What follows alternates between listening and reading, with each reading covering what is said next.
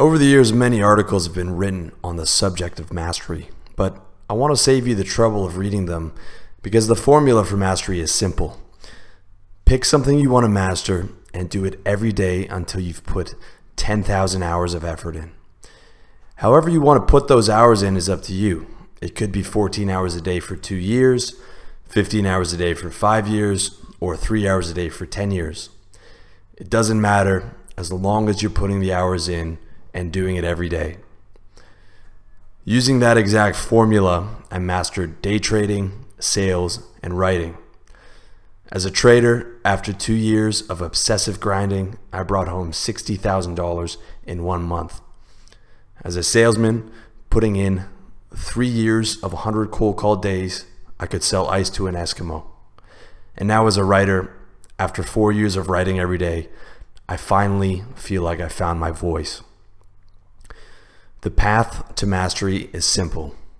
You just have to put in the time and put in the effort.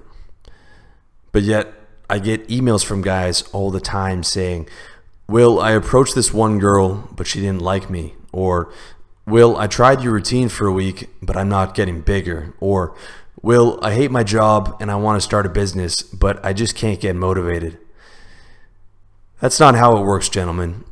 You need to put in the time and put in the effort. You need to spend years with women. You need to spend years lifting hard. You need to spend years working hard. True mastery takes time. In fact, you'd be lucky to master four things a decade. That's why it's so important to pick your pursuits wisely. Learning a foreign language is not picking wisely. Learning to cook French food is not picking wisely. Learning to play guitar is not picking wisely. And I'm speaking from experience here. I spent my free time in high school mastering the guitar, but since then, I haven't even picked one up. And if I'd spent that time on business, I'd be a millionaire by now. The way to pick wisely is simple you pick your pursuits based on pain. It only makes sense to use your limited time and limited effort to solve the biggest pain points in your life first.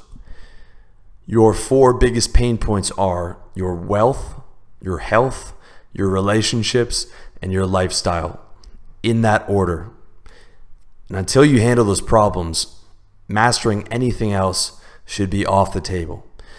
Because in those four areas alone, you're going to have your hands full for at least the next decade.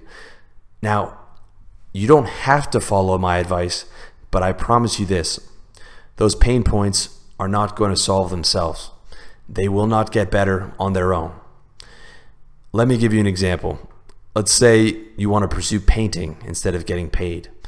You might love the process of painting, but that doesn't solve your biggest pain point you're still going to be unfulfilled, underpaid, and chained to a desk job 50 hours a week. But when you pursue business, your reward is fulfillment, money, and ownership of your time. You're going to be hard pressed to find another solution that competes with self employment. It's only after you've put all the pieces together that you can pursue your passions. Once you've built a six figure business, you look great, you get laid, and you live well, then you can paint your heart out. Or, like Felix Dennis, after he made $100 million, you can spend the rest of your life writing poetry. But not until then, because you can't put the cart before the horse. Now, I know this might not be what you want to hear. 10,000 hours of effort and sacrifice doesn't sound fun, but I have good news. It actually is. The key is to pursue mastery of the things you love. I love my business. I love exercising. I love women. And I love living well. It is not hard for me to put in the hours. In fact, it's harder for me not to put in the hours. That's because a man who loves what he does never has to work a day in his life. So pursue what you love to do, do the work, and reap the rewards.